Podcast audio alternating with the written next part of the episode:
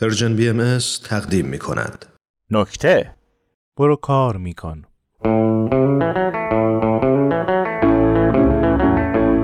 حالا ممکنه بپرسین چطوری شاهد بودم ولی بنده شاهد بودم که وقتی به دنیا اومدم پدرم با لباس گرد و خاکی اومد بالای سرم و شروع کرد توی گوشم چیز میسخوندن مامان و مامان بزرگا و بابا بزرگا و عموها و خاله ها و عمه ها و داییا و حسن آقای بقال و کوکب خانم راننده تاکسی و کریم آقای مکانیک و توران خانم سبزی خرد کن و اکبر آقای لوازم منزلخر و عباس آقای بیا پرتقال تازه ضد افسردگی و کرونا ببر کیلو 4000 تومن که این صحنه رو دیدن سریعا همونجا جلسه کردن خروجیشون این بود که پدرم توی گوش من دعا خونده که سالم و سر باشم که الحق بودم ولی نه به خاطر دعای بابام چون اصلا بابام دعایی نخوند. سیبیلاشو کرد توی گوشم و گفت برو کار میکن مگو چیست کار؟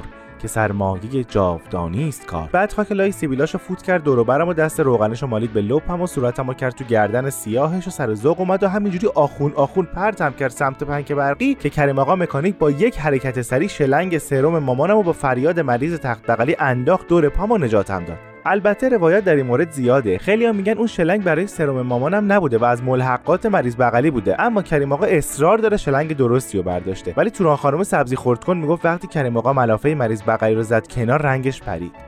بگذریم. از همون بچگی که بابام این تلقیم تو گوشم خون ناخداگاه هم شد کار و کار و کار. وقتی پنج ساله بودم سه تا سرباز شطرنج نصف نیمم رو با باربی دختر خاله سه سالم تاق زدم. بهونم هم این بود که تعدادشون از یه دونه باربی اون بیشتره. و بعد همون باربی رو به خواهر هفت سالش در ازای ماشین کنترلی پسرخاله 11 سالم فروختم و یه دست به سر روی ماشین کنترلی کشیدم و به ازای کیف پول شوهر خالم به همون پسرخالم غالب کردم. این شد که تا یه مدت ندیدیمشون. الفبای کار کردن رو خوب یاد گرفته بودم. اما اولین ضربه رو توی 19 سالگی خوردم. رفتم توی شرکت برای استخدام که گفتن شما باید 5 سال سابقه کار داشته باشی تا استخدام شی. گفتم من 19 ساله یعنی از 14 سالگی باید کار می‌کردم که شما استخدامم کنی. گفتن قانون قانونه تجربه مهمه. دو سه جای دیگه رفتم اونام همینو گفتم نشستم با خودم دو دو تا چهارتا کردم دیدم درستش اینه که یه تخصص داشته باشم. پس زدم توی کار دانشگاه و درس خوندم. لیسانس تجارت گرفتم فوق لیسانس بازاریابی هم روش. رفتم برای استخدام. گفتن 5 سال سابقه کار. مدرک فوق لیسانس رو کوبیدم روی میز. مدیره نگاه کرد و احسنتی گفت و استخدامم کرد و به عنوان مدیر بخش ظروف و خورد و خوراک شرکت استخدام شدم. پدرم پرسید کار چیه دقیقا؟ گفتم مدیر بخش ظروف و خورد و خوراک شرکت. گفت یعنی چای می‌بری برای بقیه؟ گفتم بله. اما نه اونجوری که شما فکر می‌کنی. من به عنوان نمونه از دپارتمان خودم چند وقت بار نوشیدنی و خوردنی براشون می‌برم. در واقع بازاریابی می‌کنم. اتفاقا نتیجهم داده. هر روز چند بار سفارش میدن. گفت پول می‌گیری دیگه؟ گفتم نه. گفت ظروف و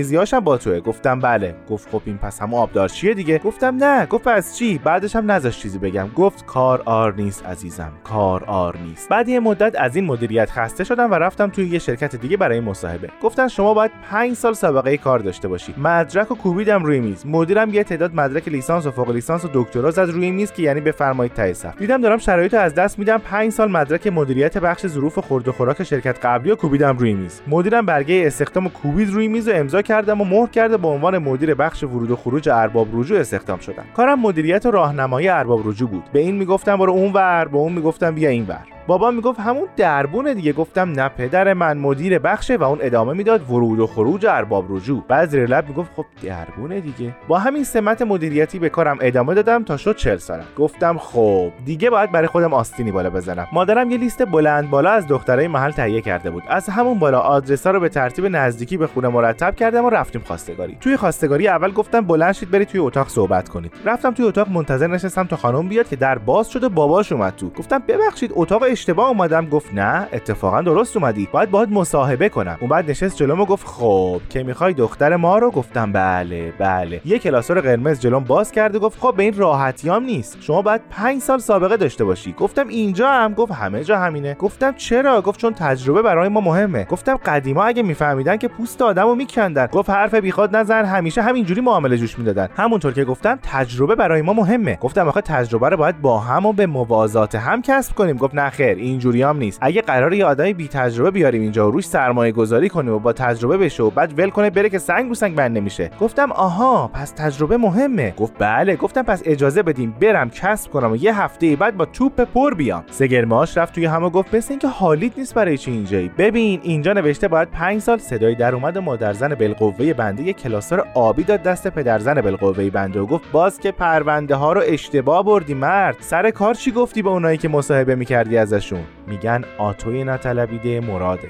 سر همین قضیه بقیه لیست دخترای محل انداختم دور و با همون اولی ازدواج کردم. چند سال گذشت و اوضاع مالی هی بدتر شد. مجبور شدم دو جا کار کنم. رفتم برای مصاحبه گفتن شما باید پنج گفتم بابا کشتین منو. بیاین این پرونده های هر نوع پنج ساله ای که در زندگی داشتم. بفرمایید بررسی کنید. همینجوری پنج سال پنج سال چرخیدم تا اینکه آخرین کارم این بود که با چهار سر آیله و در سن 70 سالگی منو توی زیرزمینی شرکت تولیدی به عنوان مدیر بخش دفع آفات و اضافات استخدام کردن می‌تونم حدس بزنم اگه خدا بیامرز پدرم بود چی می‌گفت. انقدر شستم و سابیدم که آرزوی مرگ کردم که البته یه روز آرزوم به واقعیت نزدیک شد. این که میگم نزدیکم دلیل داره. یه بار که داشتم برق مینداختم حس کردم یکی داره نگاه می‌کنه. سرمو بردم بالا و سیبیلای بابامو شناختم. گفت عزیز دلم وقتشه بیای پیشم. گفتم آخ خدا رو شکر. مسواک و ته وایتکس رو انداختم. اون طرف آماده وایسادم دو تا فرشته اومدن تو. یکی نشست رو فرنگی اون یکی رو دگمه سیفون. هر چی کف و وایتکس بود رفت پایین و اینو به فال نیک گرفتم. گفتم هیچ چیز موندنی نیست. همه چیز یه روز تموم میشه.